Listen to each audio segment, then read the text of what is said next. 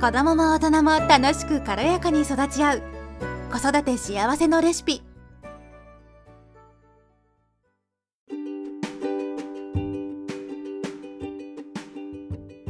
こんにちは、みさです。あなたは自分のお子さんがありがとうやごめんなさいを自然に言えるような子に育ってほしいというふうに思っていますか？まあ、親なら大体ね、そういうふうにね、ちゃんとありがとう、ごめんなさいといったような言葉を自然に言えるようになってほしいっていうふうに思っているお母さん、たくさんいると思うんですけど、まあ多くの方がそうだと思うんですけれども、実際じゃあ、どういうふうにして子供にありがとうやごめんなさいを言うっていうことを教えていますか？まあ、よく見るパターンはですね、例えば、まあ、ごめんなさいで言うと、あの、ま、喧嘩とかね、やっぱ幼稚園とか保育園で、まあ、普通のね、あの、遊んでいる公園とかでもあると思うんですけれども、それで、ま、喧嘩とかしたとするじゃないですか。で、片方が泣いて、自分の子がね、ちょっとパンチ出ちゃって、泣かしちゃったとかね、例えばあったとしますよね。そしたら、まあ、大体のお母さんは、おそらく、はい、〇〇くんごめんなさいでしょって。向こうの子は泣いてるでしょって言って、まあ、催促すると思うんですよね。で、またありがとうも、まあ、例えば、ご近所の方からとか、お友達のお母さんから何かもらった時に、はい、ありがとうでしょありがとうって言うなって言って、あの、促すと思うんですよね。で、まあ、当然そうやって促された子供は、まあ仕方なしにというか、しぶしぶ、なんか本当は言いたくないのに、ごめんなさいって、ちょろって言ってみたりとか、ありがとうもなんか、もじもじして言うとか、そういう風な場面ってよく目にするし、実際にそういう風にあの対応してらっしゃる方もいると思うんですけど、まあそれも全くなしっていうわけではないんですけれども、まあこれは私のあくまで意見なので、まあ、参考までにっていう風で聞いてほしいんですけど、別に、じゃあこの場面でありがとうって言いなさいって言わなくても、子供って自然に覚えるようになるんですよ。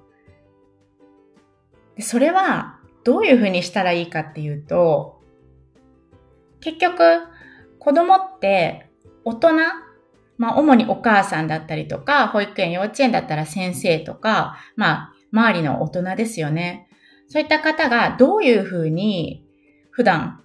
言葉を使っているか、どういう場面でどういう言葉を使っているか、どういう行動をしているか、そういうのをすごく観察しているんですよね。で、そういったところから子供って学んでいくんですよね。うん。なので、まあ、お母さんたちは何をすればいいのかっていうと、自分がその場面に即して、ちゃんとありがとうっていう時はありがとうって言ったり、ごめんなさいの時はごめんなさいって言ったりとか、そういうふうなこと、行動っていうんですか、まあ、言葉も含めて、を子供に見せていくっていうことが、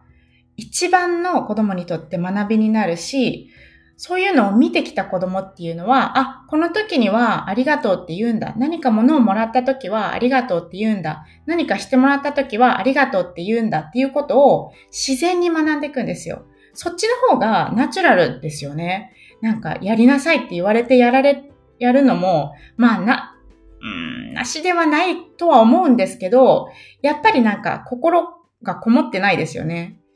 なんか言われたから言わなきゃいけないみたいな気持ちって絶対どっかにあると思うんですよね。うん。で、まあ私の体験で言うと、まあ私はですね、うん、なんだろうな。まあありがとうとか、ごめんなさい。まあごめんねもね、結構、まあ自分がこう、息子に対して、例えばこう手がパッて当たっちゃって痛がってたりとかしたら、ごめんねって言って、痛かったよねっていう時もあるし、あとは、あの、ご飯の前に、まあ私はなんかこう、ちょっとしたお祈りというか、まあ感謝の気持ちですよね。そういうのを、こう、あの、まあ、地球だったりとか、その食べ物に対しても、まあ、いただきますっていう言葉だけでもいいんですけど、私はその目の前にある食べ物に対して感謝しますっていうこととか、まあそういったことを、あの、だいたい伝えているんですよね。そのご飯を食べる前に、こう、両手を合わせて、目を閉じて、こう、祈りの時間って言ったらなんかすごい神聖すぎるんですけど、まあそんな感じで感謝します。ありがとうございますって言って言ってからいただきますして食べてるんですね。で、それを息子は見てるんですよね。で、初めの方は本当に、え、何や、まあ途中からやり始めたので、何やってんだろうお母さんみたいな感じで ポケって見てたんですけど、で、だんだんなんかニコニコしてきたりとかね、して、で、まあある日、本当になんか、なんだっけな、なんかあの、タオルをなんかいきなりこう畳み出したんですよね、息子が。で、こうやってそのタオルに向かって両手をこう合わせて、もうなんか本当にお祈りする姿勢っていうんですか？その頭をちょっと手の方に向けて、ありがとう、感謝しますとか言って、言って、私の方をパッてまた見て、目をつぶってね、やってたんですけど、パッて見て、ニコニコしてるんですよね。あ、なんか本当に私のやってることを吸収して、その場にっていうか、まあそこはね、あの遊びの場というか、まあタオルに対してだったんですけど、そのタオルに対して、両手を合わせて目をつぶってありがとう感謝しますっていうふうに言ってたことがすごいびっくりして、やっぱり、なんだろうな、自分で、はい、ありがとう言ってねっていうふうに催促するよりも、自分がこう見せていく。で、そこで子供は初めて本当に学んでいくんだなっていうことを、うん、実感しましたね。なので、なんだろう、やっぱり自分でも、こうね、はい、ごめんなさい。例えば自分が子供だったとして、なんか言いたくないのにごめんなさいって言わなきゃいけなかったりとか、ありがとうって催促されて言うっていうの。やっ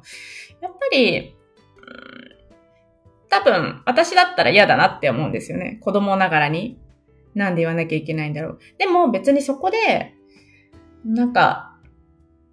親が代わりに言えばいいのかなって思ったりもするんですよね。まあその世間体とかね、あったり、その相手がね、子供が実際に泣いてる時とかは、じゃあ一緒にごめんねしようねっていう風に言ってもいいと思うし、ただ単に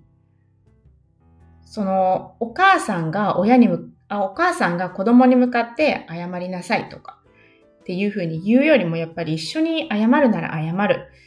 とか、ありがとうだったらじゃあ一緒に言えなかったら一緒にありがとうって言ってみようねって言ってみたりとか、なんかそういう方法もありかなっていうふうには思うんですけど、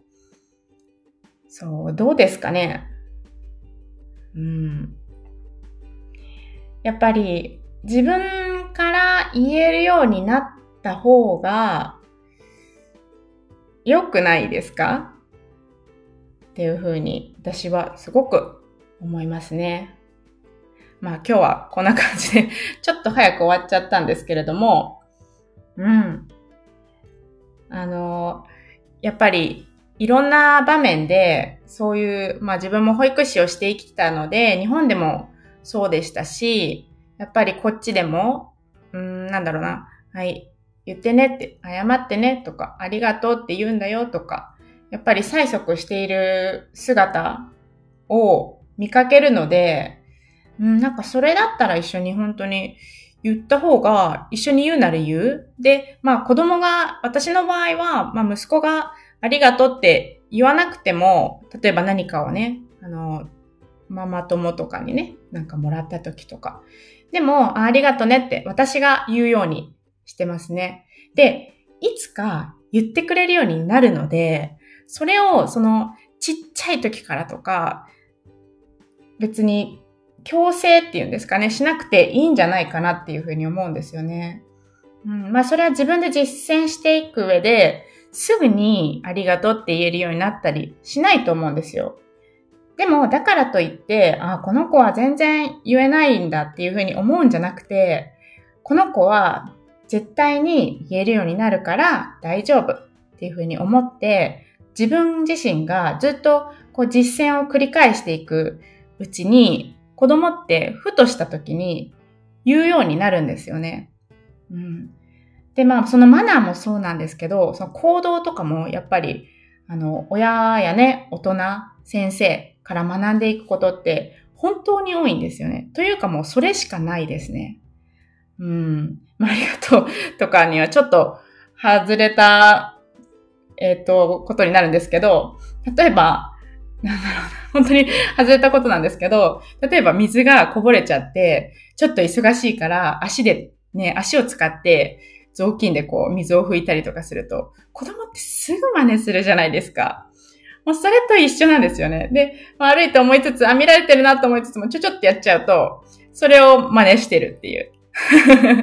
でもなんかそれはあんまりマナー的には良くないんですけど、まあ逆もしかりで、いいことは、どん、いいことも悪いこともどんどん吸収していくんですけど、いいことをどんどん、こうやるといいよっていうようなことをですね、どんどん子供の前で実践していくことによって、子供はやっぱりそこから学んでいくので、今回はこのありがとう、ごめんなさいといったマナーの言葉ですね、言えるようになるには、どういうふうにしたらいいのかなっていうことをお話ししてみました。今日も最後まで聞いてくださってありがとうございます。